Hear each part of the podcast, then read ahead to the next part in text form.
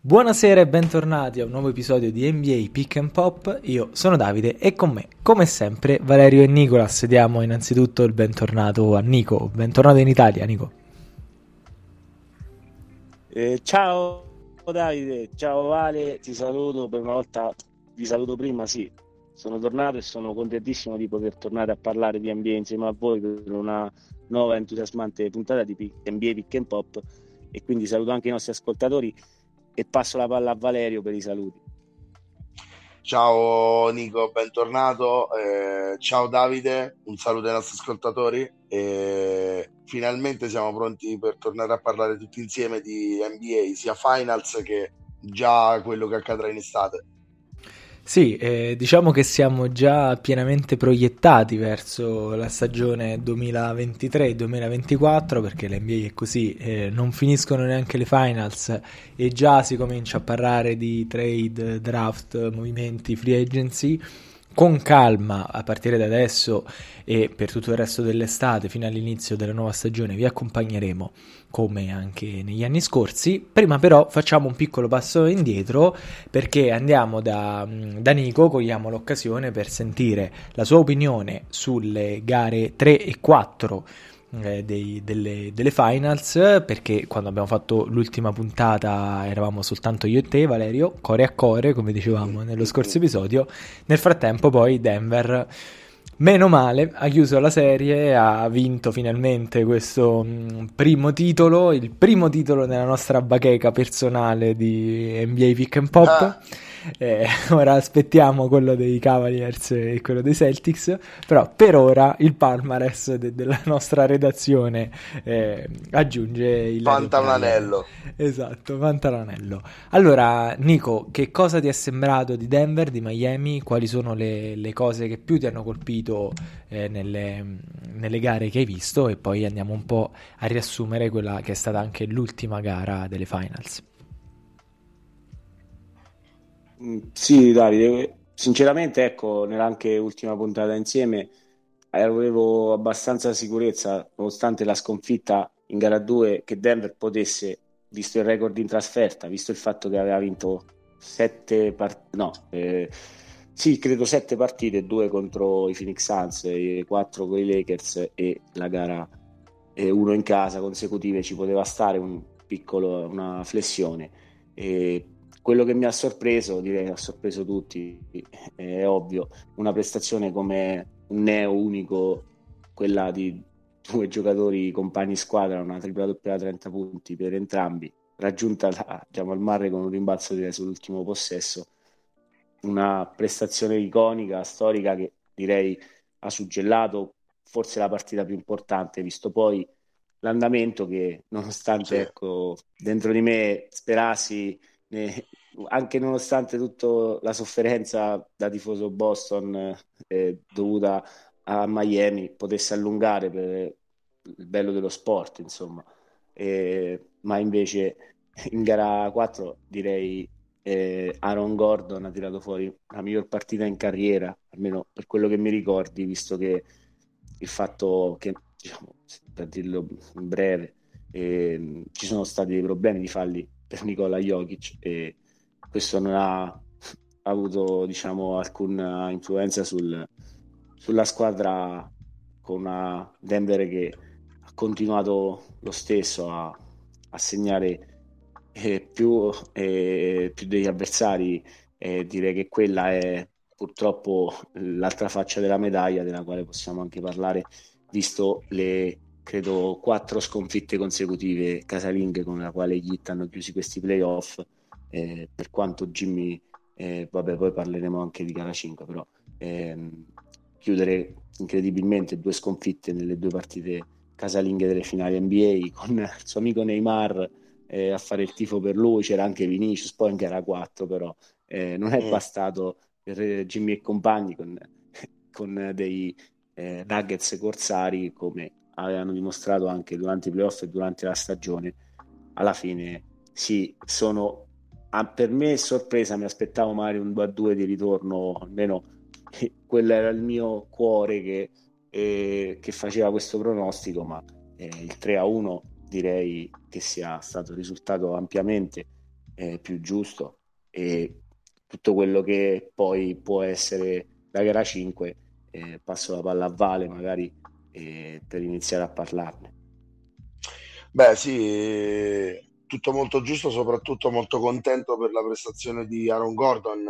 Eh, bravissimo appunto quando Jokic ha avuto quei problemi di falli in gara 4 a, a sostituirlo egregiamente ha avuto una serata ottima al tiro anche da tre punti fin da subito eh, ha preso confidenza col canestro. E sappiamo che è un giocatore eh, che a Orlando non era poco avvezzo a mettere su ventelli eh, se ne parlava come un, un, ottimo scorer certo un giocatore che non poteva essere una stella eh, nemmeno del suo draft che tra l'altro è lo stesso di Nicola Jokic solo che ci sono 37 posizioni di differenza cioè Gordon venne scelto alla 4 e Jokic alla 41 um, diciamo che grazie a questa partita è venuto fuori in maniera definitiva quello che di Aaron Gordon si sospetta ormai da un paio d'anni, e cioè che sia maturato eh, sotto ogni profilo, specialmente quello difensivo accanto a Nikola Jovic, che abbia imparato ad essere un suo compagno in tutto e per tutto, che sappia difendere laddove Nicola pecca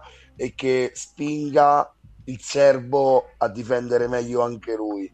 Eh, io ho visto un Aaron Gordon veramente eh, protagonista in queste finals in gara 4 eh, sotto il piano difensivo e, offensivo eh, senza dubbio, ma eh, in tutte le altre gare, eh, sia per far canestro, ma che anche per impedire agli avversari di farlo, veramente eccezionale. Eh, poi, se vogliamo andare eh, direttamente alla gara 5, volevo ehm, unirmi ai complimenti per Aaron Gordon perché veramente mi è piaciuto tanto anche come narrativa quello che ha fatto uh, l'ex Orlando Magic eh, poi in, in, gara 5 diciamo che si è calmato Davide eh, solo 4 punti 7 rimbalzi e un assist quindi una partita molto più normale a spendersi in difesa a tirare anche molto peggio direi eh, però è salito di nuovo avendo meno problemi di falli in cattedra al solito Nicola Jovic 28 e 16 eh, mi aspettavo una gara in cui Miami lo chiudesse alla morte e cercasse di impedirgli le soluzioni eh, offensive che gli piacciono, di guadagnare l'area. Eh, invece Nicola è riuscito comunque a fare quello che voleva da quel punto di vista e anzi ha coinvolto meno i compagni. I soli quattro assist un po' mi hanno sorpreso perché mi aspettavo proprio il contrario in gara 5, no? Forse, una Miami vale... che chiude Vai, sì, vai. Eh, sì, no, volevo aggiungere questo per poi lasciarti finire. Eh, forse è stata la gara peggiore giocata dai Nuggets, gara 5. Um, ehm, senza dubbio eh, ne ha giocate delle migliori in questa serie. Eh, volevo andare a vedere anche eh, i parziali e diciamo che, che, ha approcciato molto male nel primo tempo sicuramente. E si è trovata chiaramente a, a fare i conti col fatto che è la prima volta. Miami invece, come abbiamo detto tantissime, in tantissime occasioni, è squadra che lì in fondo ci arriva eh, molto spesso, quasi sempre, abituata a fare run playoff profonde. A Denver invece questa cultura è nata, diciamo, da un paio d'anni dopo che Nicola Jokic era arrivato in Colorado, nemmeno quando era arrivato perché su di lui non è che si nutrissero le speranze del salvatore della patria.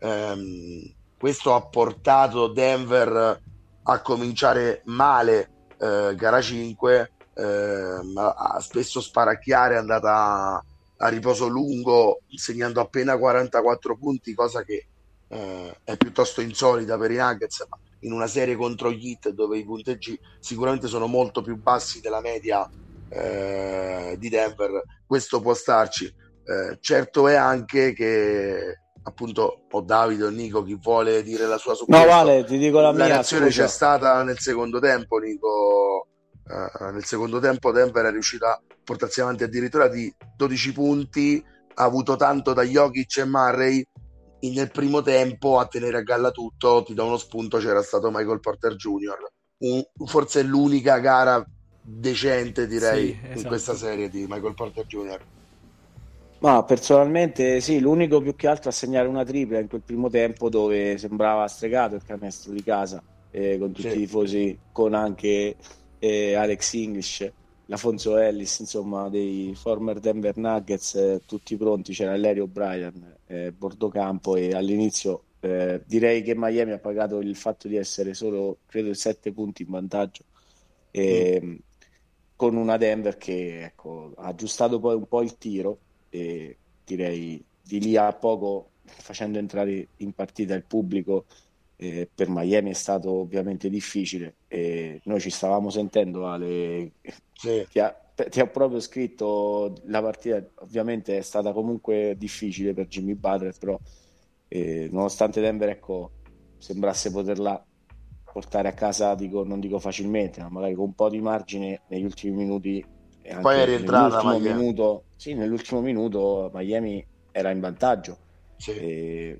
Grazie a dei canestri importanti di Jimmy Butler per quanto poi io ho sentito parlare di più della palla persa sul fare conto possesso l'ultimo per gli hit e che poi si è rivelato insomma con la rubata di Cadwell Pop e i tiri liberi eh, di lì la, mh, mm, fina- il finale della partita.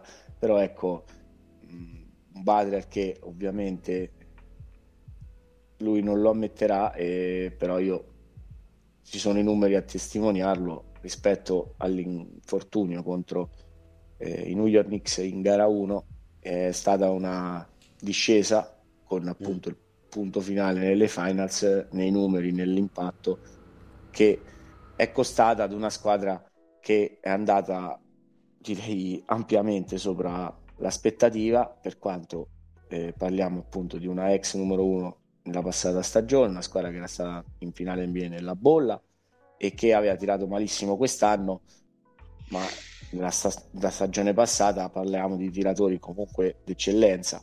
Eh, è stato direi una run impeccabile, però mh, la storia ha avuto la meglio, nel senso si è ripetuta. Eh, I New York Knicks erano stati quella numero 8 a giocarsela con gli Spurs nel 99 e persero 4-1 e ironia, il risultato finale è lo stesso per un'altra numero 8 che dal play-in addirittura, visto il nuovo formato, è andata eh, però ecco, a terminare la sua corsa, direi le partite di Strauss e non solo, stesso Vincent, eh, direi fondamentale per l'unico colpo in trasferta per eh, i Nuggets, eh, scusate, per Git in casa dei Nuggets ne parlavamo nella sede di preview, eh, nel 2016 era stata l'ultima vittoria di Miami e Murray e, e Jokic erano due giovani che partivano dalla panchina, sempre per lo stesso coach Mike Malone, quindi eh, il, io penso ecco, che gli Heat abbiano fatto una grandissima corsa, però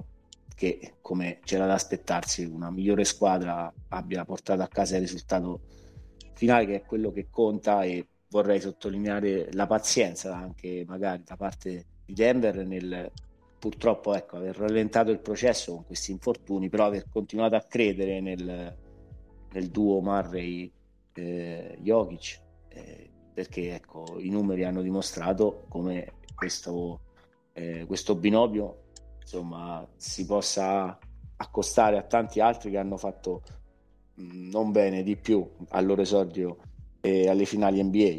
Quindi parliamo di una squadra che ha strameritato e che eh, si è anche diciamo divertita durante la parata a insomma eh, qualche frecciatina qua e là ma 47 anni di esistenza e ecco il primo titolo direi non si scorda mai.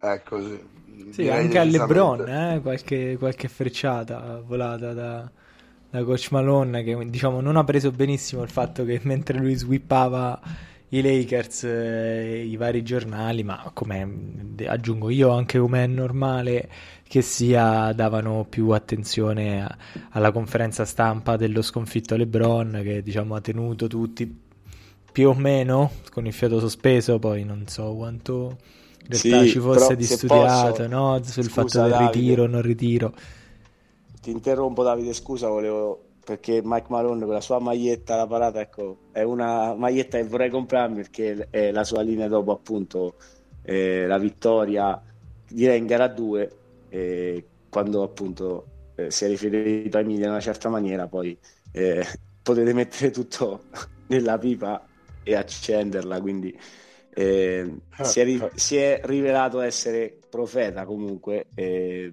ne va dato merito. Eh, con LeBron la connection c'è anche perché credo, non so se alle finals, ma comunque ha fatto parte dello, da assistente, ha allenato già LeBron.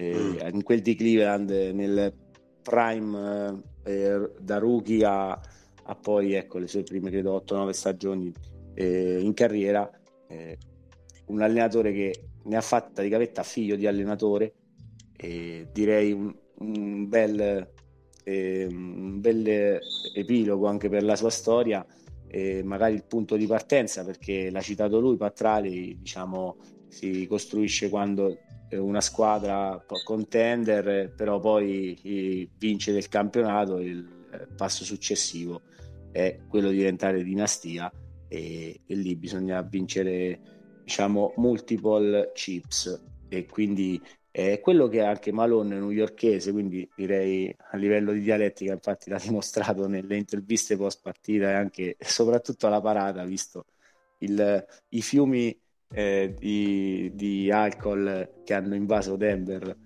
per eh, diciamo salutare i, i campioni NBA e quindi ecco Malone vi dico solo quella che mi è piaciuta di più eh, è stata come è stato introdotto Malone dal diciamo speaker non so presentatore della parata che l'ha ribattezzato il daddy dei Lakers eh, il paparino insomma visto la sua mm. abbastanza eh, perentoria profetica, profetica alla fine, visto che eh, la, la, narrativa potrà essere stata eh, un'altra, ma alla fine il risultato direi ha parlato ampiamente chiaro. Sì, decisamente una finale che non ha avuto storia. Eh, complimenti ai Miami Heat comunque per il percorso che hanno fatto, eh, come hai detto tu, da, dal play-in, eh, rischiando più volte di essere sul baratro durante la stagione contro i Chicago Bulls nel secondo tempo e dello spareggio ai play-in praticamente erano sotto in doppia cifra, sembrava tutto finito lì, quindi bravissimi a, ad arrivare fin lì. Forse Davide eh, il grande percorso dei Miami Heat ha tolto un avversario credibile ai Denver Nuggets, cioè è giusto sminuire magari in quanto ottava i Miami Heat il titolo di Denver. Io sono del partito no, del no. No. Però sai, in tanti hanno fatto questo tipo di discorso. No, no, assolutamente no. Mm, se, secondo me no, anche perché Denver è una squadra che ha dimostrato... La, la regular season a qualcosa serve.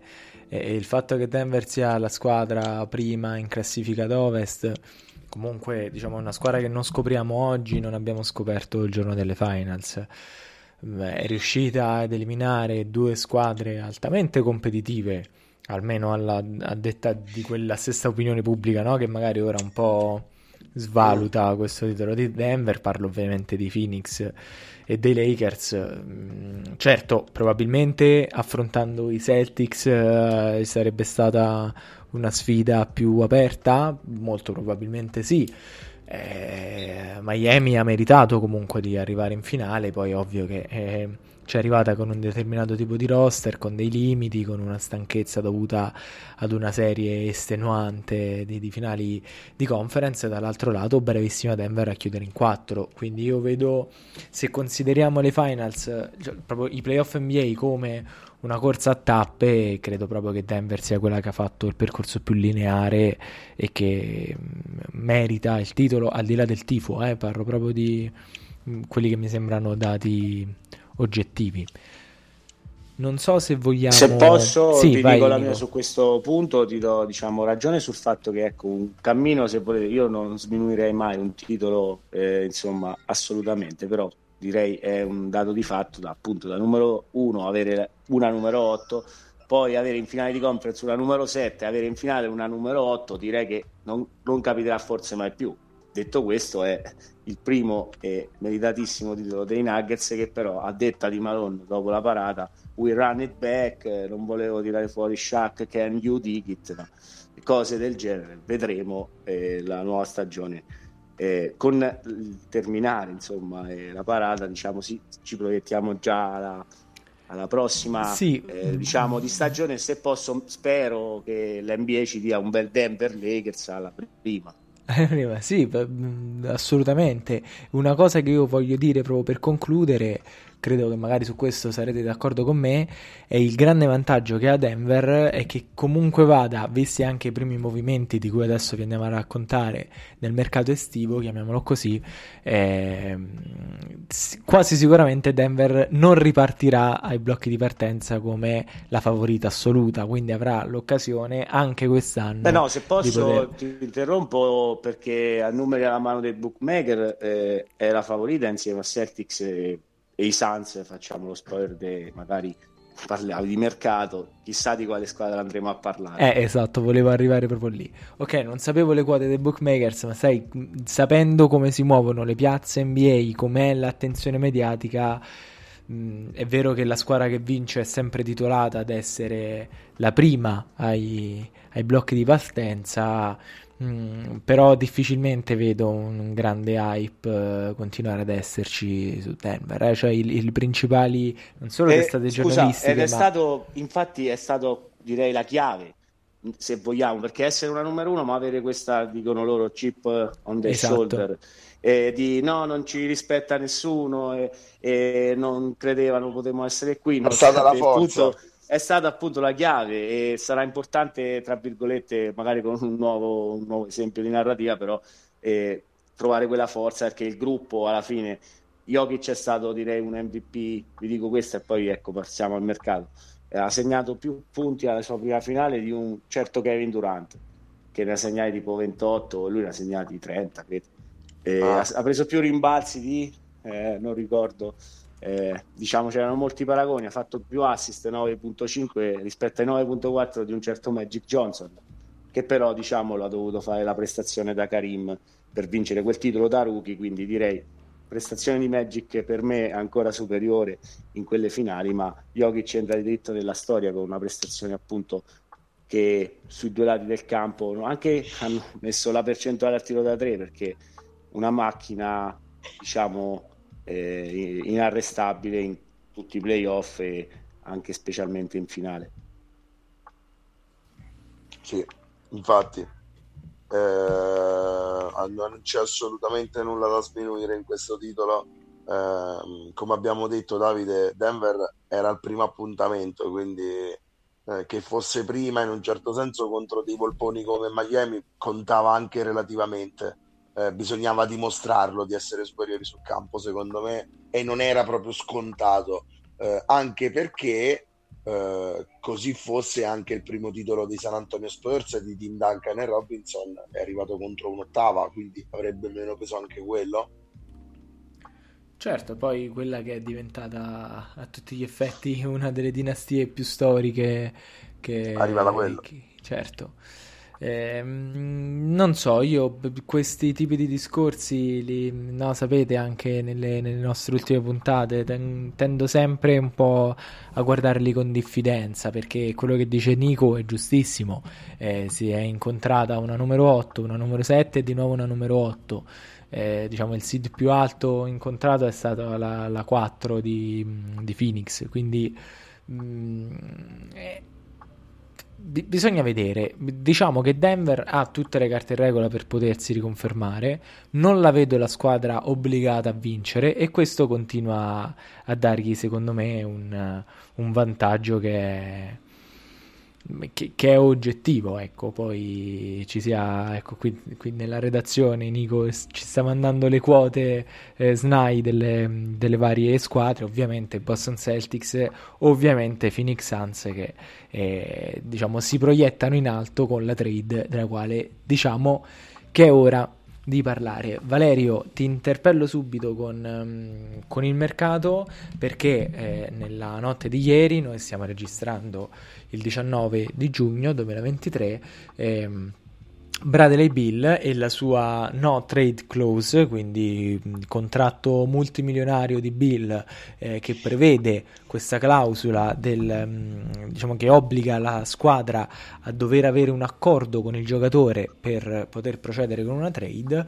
Bill ha dato l'ok alla squadra, ha scelto la squadra che, che, preferisce e ha, diciamo, mica stupido Bradley Bill ha deciso di andare a prendere i suoi bei soldi in compagnia di Kevin Durant e di Devin Booker ai Phoenix Suns che quindi decisamente eh, si lanciano con un all-in ma come era normale aspettarsi già da, dalla scorsa stagione, dalla stagione appena conclusa con l'acquisizione di Devin Booker. Dall'altra parte andrà Chris Paul, eh, Landry Shamet e delle seconde scelte più due pick swap, se non sbaglio, del 2024 e del 2026. Quindi sarà uno scambio di scelte tra i, i Phoenix Suns e i Washington Wizards. Valerio, come vedi partiamo ovviamente dai Phoenix Suns, poi andiamo a vedere anche quello che, che i Wizards hanno preso da, da, questo giocatore. Anticipo io, dando un mio giudizio, forse un, un po' poco, diciamo, per, um, visto il valore di, di Bradley Bill. Certo si paga ovviamente il contratto e si paga questa no trade clause che adesso obbliga Phoenix a fare comunque la volontà del giocatore per i prossimi quattro anni ma è davvero pochissimo rispetto al valore effettivo di Bradley Bill. Eh, praticamente non arriva nessuna prima scelta, come sottolineato in maniera divertente da Josh Hart, e questo è, è il grande problema di avere una no trade clause inserita nel contratto di una superstella che poi chiama così tanti soldi. È chiaro che per pareggiare Phoenix manda via Chris Paul e finisce qui l'esperienza di CP3 ehm, nel deserto dell'Arizona. Mi dispiace molto che non sia arrivato all'anello nel momento in cui poteva nel 2021, eh, dopo di che quel momento magico non, è più arrivato, non si è più ripetuto. Hanno provato, prendendo Durant, eh, a, a ricreare il core per arrivare fino in fondo e problemi ne hanno avuti sotto ogni punto di vista, infortuni per Chris Paul, grossi problemi di identità per DeAndre Ayton che non sa cosa, cosa sia bene in campo. Eh, è chiaro che qualcosa doveva muoversi e a muoversi è stato l'elemento più anziano, meno, meno futuribile, meno spendibile. Eh, Chris Paul pre- è quasi certo che insomma farà buyout con Washington per accasarsi molto probabilmente in California, molto probabilmente a LA, non so, non sappiamo se in giallo-viola o con la maglia dei Clippers, però eh, sembra probabilissima questa soluzione. Eh, Washington in questo modo eh, è chiaro che ottiene molto poco Nico in cambio, però è anche vero che va a liberarsi di un contratto pesantissimo che forse non portava la franchigia della capitale da nessuna parte. I Wizards hanno bisogno adesso di ricostruire, trovare nuove certezze eh, e di dire stop e addio a, definitivamente a quel progetto che li aveva fatti sognare con John Wall e appunto Bradley Bill. Eh, questo è uno scambio, quello di Bill che arriva fin troppo tardi per me da parte di Washington, meglio tardi che mai però.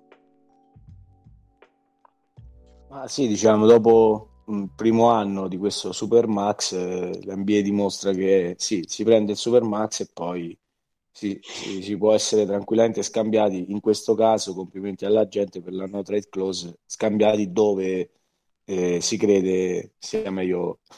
E direi che il clima dell'Arizona mh, condivido con Bill che, che si stia bene eh, con un bel po' di sole.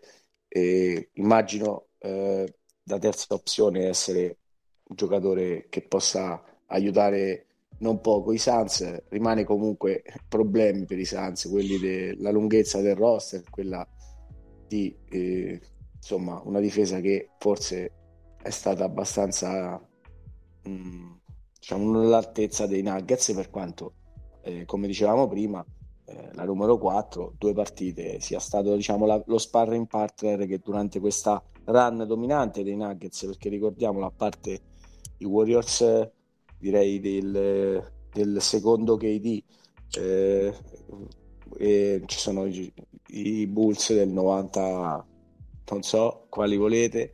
Eh, parliamo dei Lakers, quelli che Lakers arrivavano 2000, 2001. 2001, 2001 perché swippando gli interi playoff, no, c'era il piccolo Allen Iverson, almeno Ah, è una- vero. pu- levate le scope, va. Non, nessuno Intanto sweep. Mettete Tanto-. E lì diciamo ha vinto, poi ha finita la serie per lui Iverson, da finale gara secca, Eh, eh, mai scommettere contro il piccoletto, sì esatto, contro il gigante di Shaq e contro eh, Rest in Peace Kobe, quindi mh, diciamo complimenti a, a- ad Iverson per, per quello. E, e parlando, tornando al mercato eh, a- la- diciamo, al punto di vista degli Wizards eh, e il nuovo management eh, si era vociferato mh, già durante, se non verso la fine delle finals, che Bill poteva essere diciamo, on the move e c'erano direi diversi suitori per, per uno scambio, avevo letto di Miami, magari di New York e, e di altre squadre, però quella diciamo che ha fatto l'all-in è vero, come già aveva fatto durante eh, la deadline degli scambi in febbraio è, è Phoenix che è guidata da questo nuovo management che co- diciamo se ne infischierà dei problemi di luxury e dell'arc-up mascherato che, che- che sta per iniziare dal, dal primo, eh, dal primo luglio e ne ha approfittato anche perché a livello di scambi ha potuto scambiare per eh, un contratto superiore al valore dei propri, cosa che credo poi non si potrà più fare, ma ci informeremo meglio poi per essere più precisi.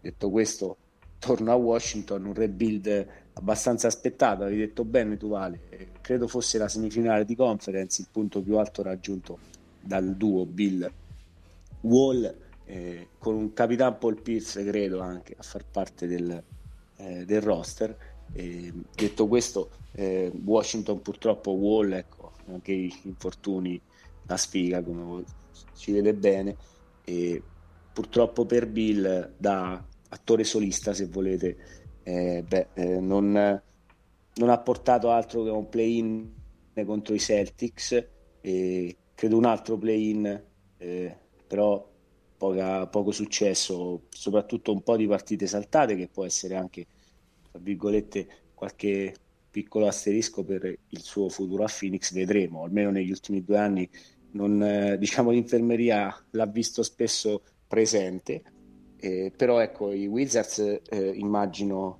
come dicevamo buyout per Chris Paul libereranno uno spazio salariale vedremo in questa estate cosa faranno con credo Porzingis e Kyle, Kyle Kuzma che se credo non rinnovati diventeranno unrestricted free agent. Quindi si accaseranno immagino al miglior offerente. Per i Wizards purtroppo eh, credo che questi anni nella zona di mezzo sì, eh, non hanno creato eh, nulla di diciamo eh, incredibilmente buono. Eh, purtroppo ehm, è difficile credo sia abbastanza difficile però eh, ci vorrà del tempo. Intanto eh, già essere una squadra secondo me che appunto avrà dello spazio salariale potrà ehm, diciamo essere uno di quella terza squadra che aiuta nella trade e lì magari prendere asset eh, prime scelte eh, starà lì al GM che do- la prima mossa va sempre fatta e diciamo quando vai a vedere al libro paga. Eh, era partito 5 251 dopo la prima stagione viene scambiato e la sua tre, no trade clause lo segue a Phoenix quindi eh, vedremo poi cosa ci dirà il futuro certo che i Suns avere tre giocatori da 20 punti di media e oltre in carriera non nella scorsa stagione diciamo un po' di paura a me la fa Sì, sì, sicuramente, sicuramente, scusate la poca voce, ma torno da un lavoro sporco eh, di telecronache. Eh, però Davide, non lo so, i big team finora hanno fallito tutti. Non mi voglio far riprendere di nuovo dall'entusiasmo, dal disfattismo. L'NBA finisce qui.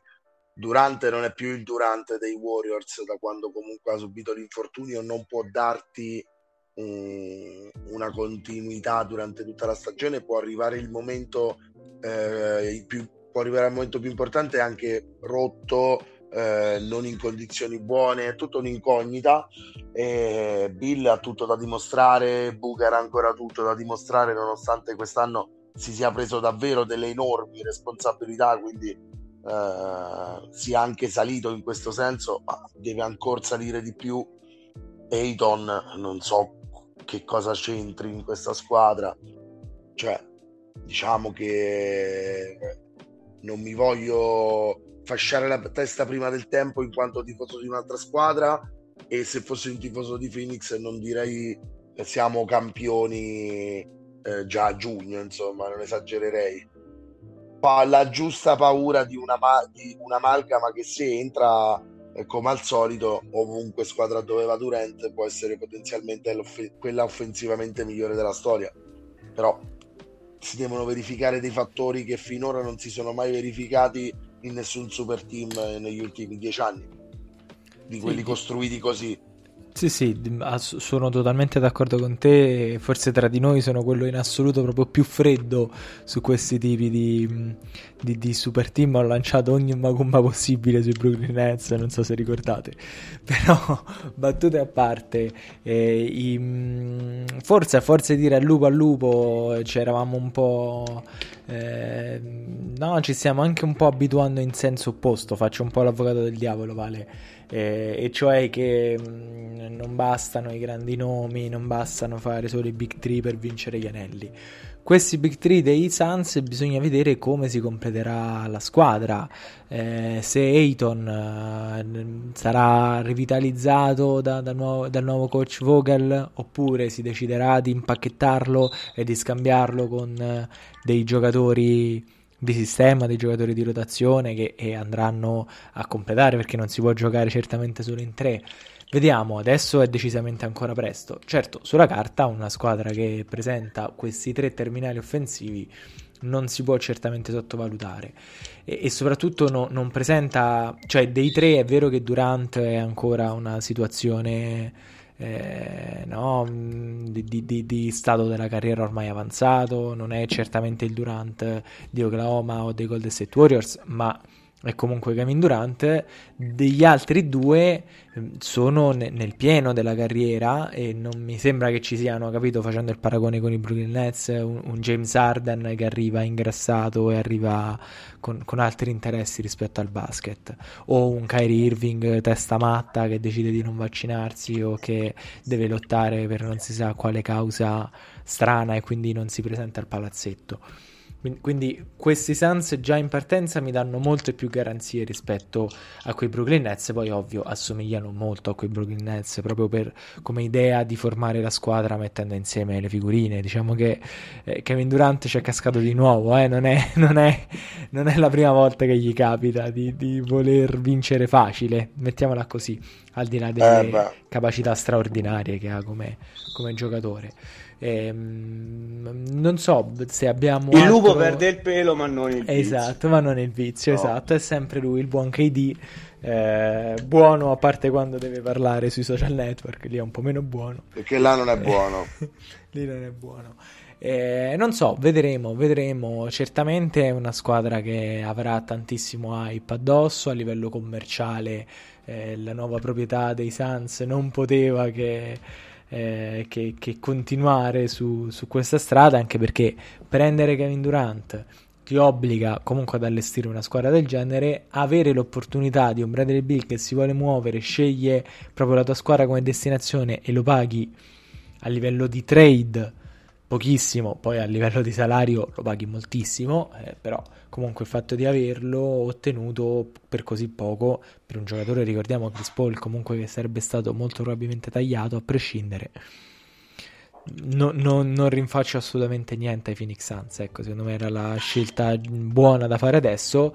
Il, il difficile arriva adesso, bisogna vedere come si completa questo roster, altrimenti siamo sempre di nuovo da capo a 12 a fine anno. Sì, Davide, se posso parlavi di salario e ecco, sono andato a ricontrollarlo perché me l'ero scritto, visto i numeri E, diciamo eh, l'arcap o comunque il, eh, la seconda soglia eh, a livello salariale è di 179 milioni, diciamo quella più dura nella quale appunto si avrà, non si avrà la mid level, svariate cose.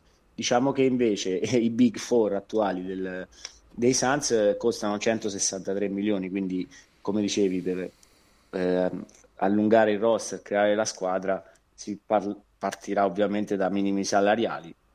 Dal, dalla loro parte c'è il fatto che probabilmente i veterani adocchieranno eh, anche durante la stagione con i classici buyout eh, post eh, deadline eh, potranno andare a forse dare una mano alla eh, squadra del nuovo coach Frank Vogel che diciamo l'unica cosa che mi fa sperare bene è che lui è sempre stato un ottimo allenatore difensivo certo sarà difficile e non so come dicevamo se le mosse dei Suns sono finite vedremo perché durante il draft e non solo ci saranno diverse bombe, immagino, pronte ad esplodere e diciamo non vedo l'ora, mi auguro che sia una off season piena di movimenti e siamo partiti con un bel botto. Beh, direi di sì, eh. Eh, anche perché con i cambi di regole ci saranno movimenti anche possibilmente nei prossimi giorni non so se avete visto la quasi caffa di Wembanyama che ha quasi detto, ha quasi detto San Antonio Spurs eh, sì. durante un'intervista. Avete visto che... Sì, sì, ho visto. Io no. Beh, beh, praticamente nell'intervista post finale del campionato francese persa dalla squadra di Wembanyama eh, Wembanyama ha già detto che Sweepato giocherà... male Wembanyama proprio. Esatto. Ha detto che... Mh mm, e diciamo si, si, è lasciato sfuggire non solo il fatto che giocherà con i San Antonio Spurs, ma diciamo avevo pochi dubbi su questo. E, ehm, ma anche che molto probabilmente lo vedremo eh, già durante la Summer League, che non è una cosa così scontata, eh, perché consideriamo che, che Banyama viene da una serie lunghissima di, di competizioni, eh, mondiali, playoff, eh, quindi diciamo sono anni che, che, che gioca in, in, continuazione senza mai un attimo di, di pausa. Avremo comunque l'opportunità di, di, vederlo. Lo avevamo già visto a reti unificate sull'NP Pass che, sì l'NP cioè, so che mentalità italiana la NBA certo. League Pass eh, a, diciamo a reti unificate per vedere il suo scontro il suo primo incontro eh, con Scoot Henderson con questa seconda scelta. E ora arriviamo a parlare anche più o meno anche di questa seconda scelta.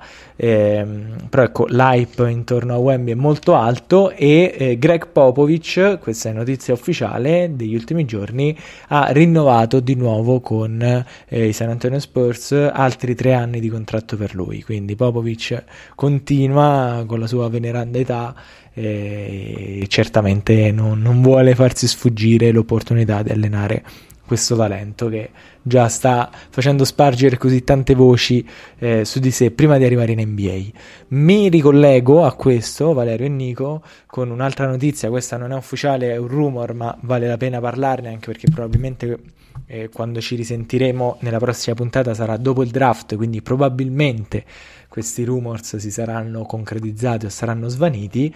L'altro giocatore eh, che si definiva generazionale, che era atteso con tanta smania come eh, tutti stiamo attendendo per Maniama, era ovviamente, lo ricorderete benissimo, eh, il buon Zion Williamson. Eh, Zion, da quello che si sente dai rumors, eh, potrebbe essere eh, scambiato dai, dai New Orleans Pelicans che vorrebbero o la scelta numero 2 o la scelta numero 3, possibilmente la scelta numero 2 per, per, poter arrivare a Scoot Henderson. Da quello che un po' si leggeva da, eh, dai vari insider NBA su Twitter, c'era già stato un tentativo di, di proposta con gli Charlotte Hornets, ma eh, gli Hornets in cambio della scelta al primo giro chiedevano eh, Brandon Ingram, che in questo momento è un giocatore che diciamo Nola non considera cedibile. Quindi vedremo se Zion, eh, giocatore molto chiacchierato, con mille problemi anche dovuto alle ripicche, non so se avete sentito di, di una pornostar che diciamo ha deciso di sì. eh, rivelare tutti i suoi particolari più intimi, intimi è proprio il termine adatto in questo caso. Intimissimi. Eh, intimissimi, esatto. Eh, Zion che diventerà padre, ma um, un po' da, dai vari rumors che, che leggevo eh, si parla proprio di uno Zion che da mesi non ha contatti con la società, non ha contatti con i compagni di squadra, quindi una sorta di separato in casa, di, di grande assente. Vedremo, vedremo probabilmente questo scambio nel caso dovesse esserci, non è, non è detto, eh, però si potrebbe concretizzare proprio magari la notte stessa del draft. Sì, potrebbe succedere, no, non mi sorprenderebbe più a questo punto. Eh, vorrei sentire che ne pensa Nico sottolineando che l'NBA ha sbagliato parecchi volti eh, negli ultimi anni, cominciando da Ben Simmons, proseguendo con Zion Williamson e finendo con eh, Giamorante il recidivo che ha appena preso 25 gare di, di squalifica e, e, che punizione che io trovo anche fin troppo leggera diciamo per quello che ha fatto ma è, è... l'esperimento Zion Williamson a Nola Nico è decollato mai praticamente eh, non so se tu trovi giusto che, che loro vogliano scambiare Zion Williamson o, o, continueresti magari cercando di trovare la chiave col giocatore su cui hai scommesso? Mi sembra che proprio l'amore non sia sbocciato mai tra franchigia e giocatore. No, questo sicuramente vale. Poi io, eh, diciamo, prima persona direi 26 di media, il 63%, nonostante l'integrità fisica che ha portato a saltare più della metà delle partite disponibili, io non scambierei mai un giocatore eh, con queste potenzialità. Eh, vedremo cosa farà Nola, eh, che sì, eh, da quello che si legge, insomma, è interessata a Scoot Henderson. Eh, da quello che leggo io c'è anche un Brandon Miller che potrebbe, eh, diciamo a seconda di chi si potrà prendere questa numero 2, potrà essere magari una chiave per vedere perché mi aspetto altre squadre provare a salire, non dico la 2, la 3, però ecco, Indiana aiuta stessa con tre prime scelte, la 9 altre due al primo giro, insomma qualcosa Angel me lo aspetto, eh, però ecco su Zion eh, mi dispiace, effettivamente Vale ha pienamente ragione e diciamo dice il campo può dire questo, però io non lo diciamo unirei al nome di Ben Simmons. Eh, piuttosto per quanto doloroso forse cambiare aria potrebbe essere la scelta giusta. Vedendo da, vedendola da fuori ti posso dire ho sentito ecco lui è, è del North Carolina quindi andare a Charlotte. Jordan Brand eh, lui è testimonial. Sembrerebbe una bella soluzione e ci colleghiamo insomma anche con la notizia di Michael che eh, si arricchisce la vede lunga acquistò nel 2010 per 275 milioni di dollari, la metà della luxury dei Warriors eh, di quest'anno, dell'anno prossimo. Eh, Michael comprò la, il pacchetto diciamo, di maggioranza de, dei Bobcats, credo allora, eh, sì, e adesso sì. gli vale 3 miliardi di dollari. Vai Mike, complimenti. Altri affari. E nonostante ecco, stia vendendo fra virgolette la maggioranza della franchigia eh, credo sia comunque eh, di rappresentanza eh, d'obbligo. Eh, quindi Zion mai con l'influenza di Michael potrebbe essere eh, una cosa bellissima. Purtroppo la verità forse è che l'integrità fisica e la mentalità di questo ragazzo stanno un po' scricchiolando. Come mi collego per parlare dell'altro argomento che hai tirato fuori scricchiolano quelle di già, che però ecco, anche lui con, con Ben Simmons, eh, almeno per me eh, sul campo questo ragazzo mh, stava dimostrando tanto, ma già gli è costata, eh, direi, la bravata l'anno scorso, erano otto partite. Direi come numero di partite alla fine direi giusto, perché eh, per quanto la, diciamo, le false non, scuse che aveva tirato fuori, il cambierò il, tutto il bla bla bla, scusate se la faccio breve, ma fondamentalmente sì. è questo, eh, del ragazzo si è ripresentato ovviamente eh, dicevamo il lupo per del pelo e non, per, e non il vizio, eh, già Morante per qualcos'altro, insomma, questo vizio. Ah. Eh, vista dal punto, di, de, dal punto di vista della, della franchigia, eh, i Memphis Grizzlies hanno dimostrato nella carriera di già eh, di essere una squadra che riesce a rinunciare a un giocatore da oltre 25 punti. 33-17 eh, il loro record fu incredibile, non, la scorsa stagione 20 vittorie e 5 sconfitte questa appena terminata li ha visti al 50% con l'inclusione dei playoff, eh, però una squadra che credo non riuscirà diciamo, non rimpiangere la sua star eh, per credo l'inizio della stagione. Eh, però ecco, parliamo a livello monetario. Queste bravate già sono costate il contratto con la NAC e con Powerade, da quello che eh, mi è insomma capitato di leggere e, e, credo l'influenza di essersi preso otto partite e quello che era successo nel club, caso vuole, nella sconfitta contro i campioni NBA Denver Nuggets, eh, il primo caso insomma de, della pistola, eh, non è nato nel, in All NBA come direi ci, ci, ci poteva aspettare ampiamente il suo contratto Super Max, scusate, non Super Max, che partirà quest'anno da 194 milioni per 5 anni, ma potevano essere 39 milioni di dollari in più e questo l'NBA non è arrivato. Quindi queste bravate stanno costando a livello economico direi una, almeno eh, una cosa spropositata già una bella al quale fortuna. consiglio esatto al quale consiglio come dicevo prima di prendere eh, un appuntamento da MJ e, e, farsi dare due dritte non solo sul campo ma anche eh, a livello economico su come si piazzano i soldi. Sono molto d'accordo con te, davvero. Eh, diciamo che sia lui sia Zion, come ho detto già prima, sono due volti. Eh, due volti che hanno dimostrato che l'NBA sa anche sbagliare ad affidarsi a determinati giocatori, Davide, a maggior ragione quando poi si vede il, la voragine che c'è tra questi e i giocatori europei. Eh sì. Non so. Eh, Torniamo sempre lì, Valerio. In questo modo, ma mai è, mai è stata così netta la cosa. Assolutamente, assolutamente. Beh, Nicola Jokic che nel modo totale da antidivo qual è, si è perso anche il Larry Bryan. Però... Sì, non lo trova più. Esatto, penso la statuetta. No, no, l'MVP delle finals. Sì, sì, l'MVP delle finals. Eh, ah sì, una cosa da poco. E, ehm, sì. Giannis anche... Statuetta Esatto, Giannis, cos'è in confronto a una corsa il di Bill cavalli? Russell Award. Il Bill Russell Award, è vero, hai ragione, hai ragione.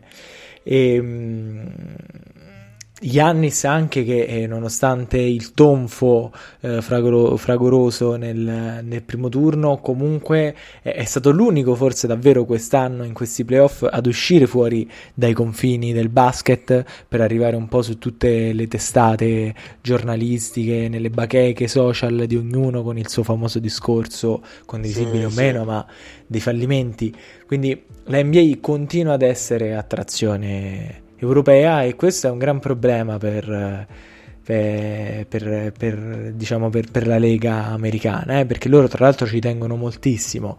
Il, il, futuro, a quanto pare, fenomeno che entrerà nella Lega è, è francese, e vedremo. Vedremo, forse sarà anche bello vedere eh, molta attenzione data anche a Scoot Henderson come controparte statunitense di, di Wembanyama, magari si proverà a costruire una sorta di rivalità già a partire dall'anno da rookie. Vedremo, vedremo come, come si evolverà la situazione. Però ecco, Jamorant era il, l'indiziato numero uno per essere il volto americano della Lega e non ci siamo molto, eh. No, per niente direi. Anche come atteggiamento dimostrare di non crescere proprio in nessuna occasione, anzi comportarsi sempre nello stesso modo sì, ma poi con delle scuse so da copia e incolla, un po' mai sentite. Sì. Non so quanto possano rovinare anche a che livello, perché sicuramente rovinano la chimica con i compagni, voglio dire, no? Cioè, i compagni questo punto smettono anche di credere in te. Certo, sono, sono totalmente d'accordo Valerio. Non so se abbiamo mm, qualche altra notizia da dare oppure se possiamo avvicinarsi alla conclusione. Sì, guarda Davide, ne do un paio così proprio, diciamo, l'ultimissima che ho letto è eh, Draymond Green che ha, rino- eh, ha declinato, scusate, eh, la sua player option da 27 punto qualcosa milioni di dollari e quindi sta ovviamente parlando sia con i Warriors, ma il suo agente ha diciamo, espresso anche il fatto che si valuteranno tutte le opzioni come è giusto che sia. E per fare il parallelo, ehm, sta parlando una, per un'altra notizia con Mike Dallivi, che era il vice di Bob Myers eh, nei, a Golden State, da, ne ha preso le veci eh, nel segno della continuità per i campioni della scorsa annata, e invece eh, a livello di contratto di appunto non esercitare l'opzione per andare nel mercato a vedere quanto si vale. Fred Van Vliet l'aveva fatto qualche giorno fa eh, per i Toronto Raptors che hanno scelto un nuovo coach europeo e insomma vedremo cosa direi se ne faranno poi di Siakam, giocatore che comunque ha, ha, ha fatto delle gran belle cose eh, durante insomma questi anni.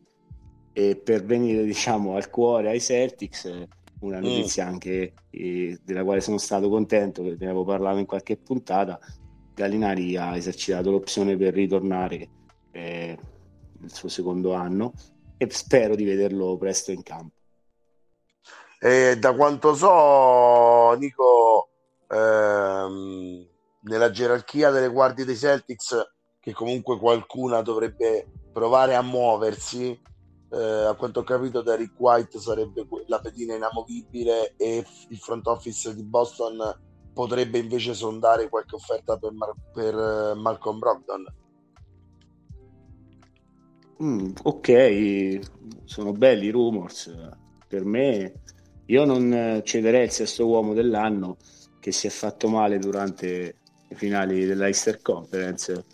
Semplicemente, come avevo detto facendo diciamo, i complimenti ai Nuggets per la pazienza, insomma, per credere nel proprio progetto, io continuerò a fare questo. Sì, bisogna puntellare la squadra, ovviamente nessuno è inamovibile e quindi sono abbastanza diciamo, tranquillo che Stevens valuterà tutte le opzioni Brogdon eh, o Robert Williams eh, Gallinari stesso che torna può essere merce di scambio se eh, Stevens vede il modo di migliorare una squadra che secondo me è difficilmente migliorabile per quanto eh, Orford eh, vada insomma verso la fine della sua carriera. Fortunatamente eh, il suo contratto diciamo si adegua anche alla sua produzione vedremo perché i punti importanti prima di pensare a scambiare io mi aspetto almeno il rinnovo di Brown e poi vedremo sicuramente avendo detto così la prossima bomba di mercato che leggeremo sarà Brogdon scambiato per X giocatori. Oh no, io semplicemente eh, ma, magari nel tentativo di rinforzarsi in qualche altro ruolo ehm, la guardia a cui rinuncerebbero ho letto potrebbe essere più volentieri diciamo eh, tra Smart eh, White e Brogdon, diciamo, potrebbe essere Brogdon. Potrei anche essere d'accordo anch'io. No, siamo senso... d'accordo, sì, sì, anche io, diciamo, a malincuore ti direi. Cioè, cioè se diciamo proprio devo scegliere. Quel reparto guardie, secondo me, è, è perfetto, tra virgolette. E magari, ecco, contandoci anche, appunto, quello che deve rinnovare, spero, Jalen Brown. Questi quattro, sì. giocarsi quei minuti da play e guardia, mi sembra un'ottima rotazione. Eh, per quello dif- dicevo quanto sia difficile riuscire a migliorare questa squadra, almeno secondo me, però eh, poi in campo eh, si sono visti che c'è margine per migliorare, quindi io me lo auguro ovviamente ho la mia fiducia ben riposta direi.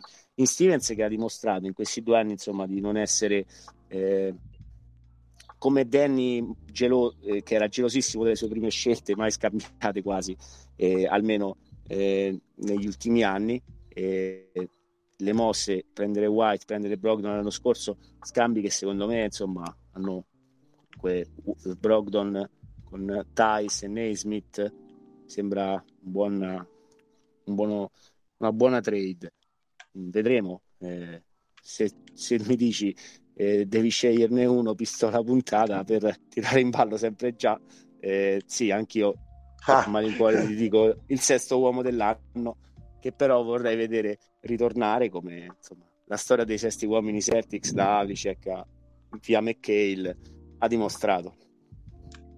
Sì, sì, questo senza dubbio, però io anche, insomma, dovessi privarmi di uno dei tre, mi priverei di, di Brogdon.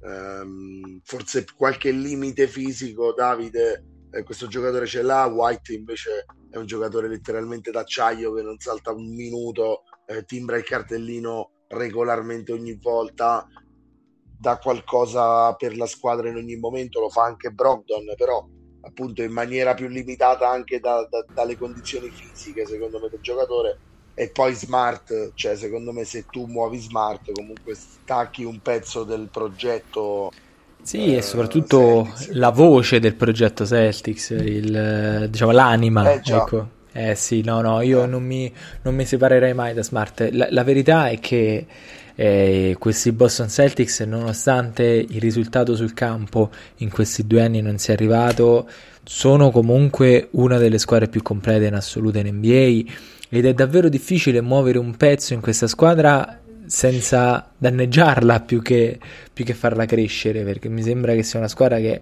sulla carta ha tutti i tasselli al posto giusto poi eh, serve ovviamente che gli ingranaggi girino e non sempre va tutto come, come, si deve. Lo scorso anno sono state finals perse, quest'anno finale di conference, ma comunque è una squadra che così per come è progettata l'anno prima io finali di conference, l'anno prima finali di eh, no, sì sì no però parlo di questo l'anno prima finali di conference purtroppo eh, insomma eh, eh lo so si, è, si, arriva, storia, però, si arriva sempre vicino. secondo me condivido Quest... con te da cioè assolutamente eh, dov- eh, credo sia una cosa invidiabile avere una squadra così giovane con tanta esperienza di playoff. Purtroppo eh, la narrativa poi sembra volerli sempre alla fine diciamo bastonare passatemi il termine perché eh, l'obiettivo quello importante non sia stato ancora e sottolineo ancora raggiunto.